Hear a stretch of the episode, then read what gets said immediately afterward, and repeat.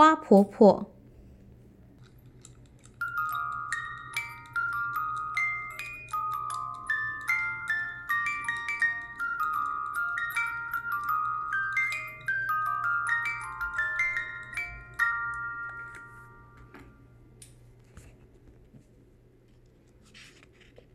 献给让世界变得更美丽的每一个人。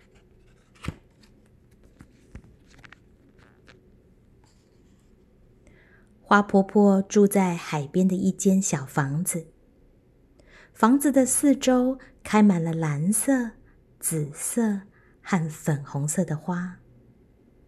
花婆婆个子小小的，是我的姨婆，她常常告诉我。她年轻时候的事。很久以前，当她还是一个小女孩的时候，她的名字叫做爱丽丝，住在海边的城市。从他家门口的石阶上，可以看到码头和来来往往的大船。很多年以前，他的爷爷就是搭乘一艘大帆船来到美国的。爱丽丝的爷爷在家里的楼下开一间店，雕刻一些船头的人像，以及摆在烟草店门口的印第安人像。他也是一个艺术家，偶尔会画一些帆船和沿海地区的风景。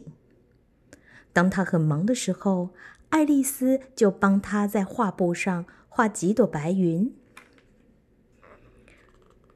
晚上。爱丽丝常坐在爷爷的大腿上，听他说一些很远的地方所发生的事情。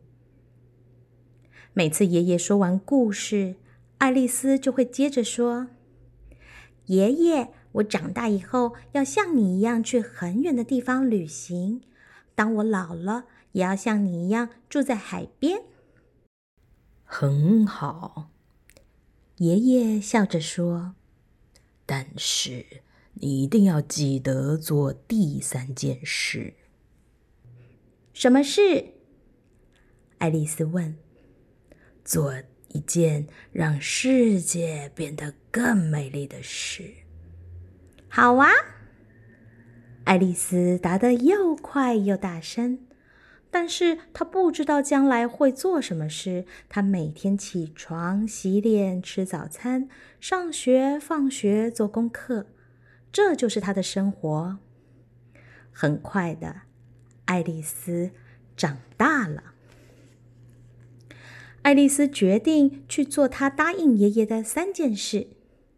她离开家乡，住在一个离海很远的城市里。她在图书馆工作，每天清理书上的灰尘，把书本排列整齐，并且帮助大家找到他们想看的书。他自己也看了很多书，都是很远的地方所发生的故事。这时候，大家都叫她卢小姐。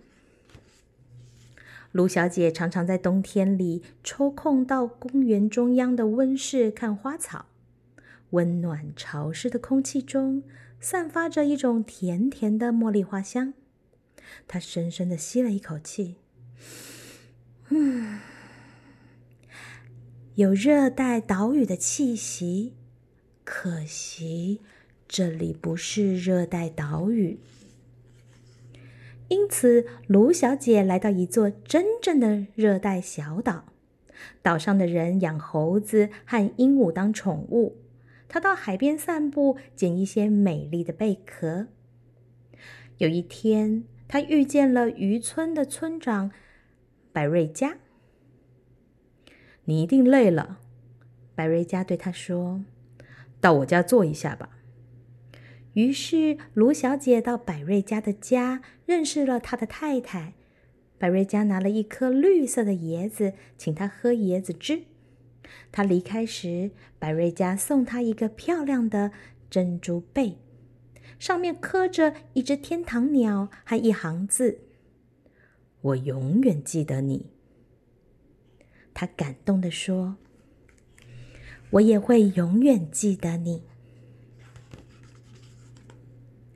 卢小姐到处旅行，她爬过高大的雪山，穿过热带的丛林，走过沙漠，看到狮子在游戏，袋鼠在跳跃。每经过一个地方，她都交了一些难忘的好朋友。最后，她来到东方的一个小国家，在那里，他从骆驼背上摔下来，背部受伤了。唉。我真是笨手笨脚。他想了一想，说：“算了，我已经走过那么多地方，也许我该做第二件事情，到海边找个房子住下来。”他说做就做，在海边买了一间小房子。从新房子的走廊上，可以看见太阳升起来。横阔天空，慢慢的落入海中。新房子的前面围了一些石头，他在石头中间开辟了一座花园。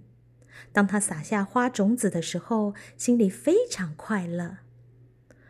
对了，我答应爷爷要做一件让世界变得更美丽的事，但是做什么好呢？这世界已经够美了。他常常望着大海，不断的想着这个问题。第二年春天，卢小姐背部的伤又发作，大部分的时间她都躺在床上。去年夏天，她撒下花种子，不知不觉已经开花了。她从卧室的窗口望出去，可以看到蓝色、紫色、粉红色的花朵。轻轻摇曳着，他非常满意的对着自己说：“我最喜欢这种鲁冰花，希望今年夏天我可以下床去撒更多的种子，那么明年就会开出更多更多的鲁冰花了。”但是他一直躺着，没办法下床。冬天过去。春天又来了，他的身体好多了，可以走出去散散步。有一天下午，他慢慢的走到山坡上，他很久没有来这里了。当他踏上山顶，忍不住惊喜的说：“我真不敢相信我自己的眼睛！原来那里开满了一大片蓝色、紫色和粉红色的鲁冰花。”他高兴的蹲下来看看这花，一定是风和小鸟从我的花园里把种子带来这里了。他突然想到一个很棒的点子，他立刻回家写信去订购了一大包鲁冰花的种子。整个夏天，他的口袋里装满了花种子。他一面散步，一面撒种子。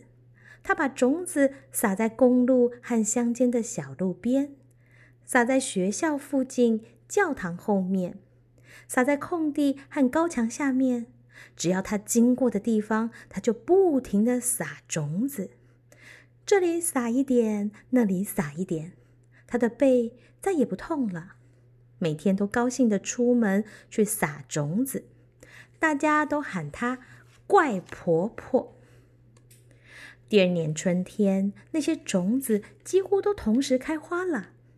原野上、山坡上开满了蓝色、紫色和粉红色的鲁冰花，它们沿着公路和乡间小路盛开，明亮的点缀在教室和教堂后面，连空地上和高高的石墙下面也都开满了美丽的鲁冰花。他终于完成了第三件事情，也是最困难的一件事。我的姨婆现在非常老了，她的头发也白了，可是她还是不停的种花，每年都开出更多更美丽的鲁冰花。现在大家都喊她花婆婆。我常常和朋友站在篱笆外面，看着她种的花。他偶尔会邀请我们进去坐，听他讲故事。他常说一些很远的地方所发生的故事。有一次，我告诉他，我长大后要像你一样去很远的地方旅行。当我老了，也要像你一样住在海边。很好，花婆婆笑着说。但是你一定要记得做第三件事。什么事？做一件让世界变得更美丽的事。好啊，我答应的又快又大声。但是我也不知道将来会做什么事。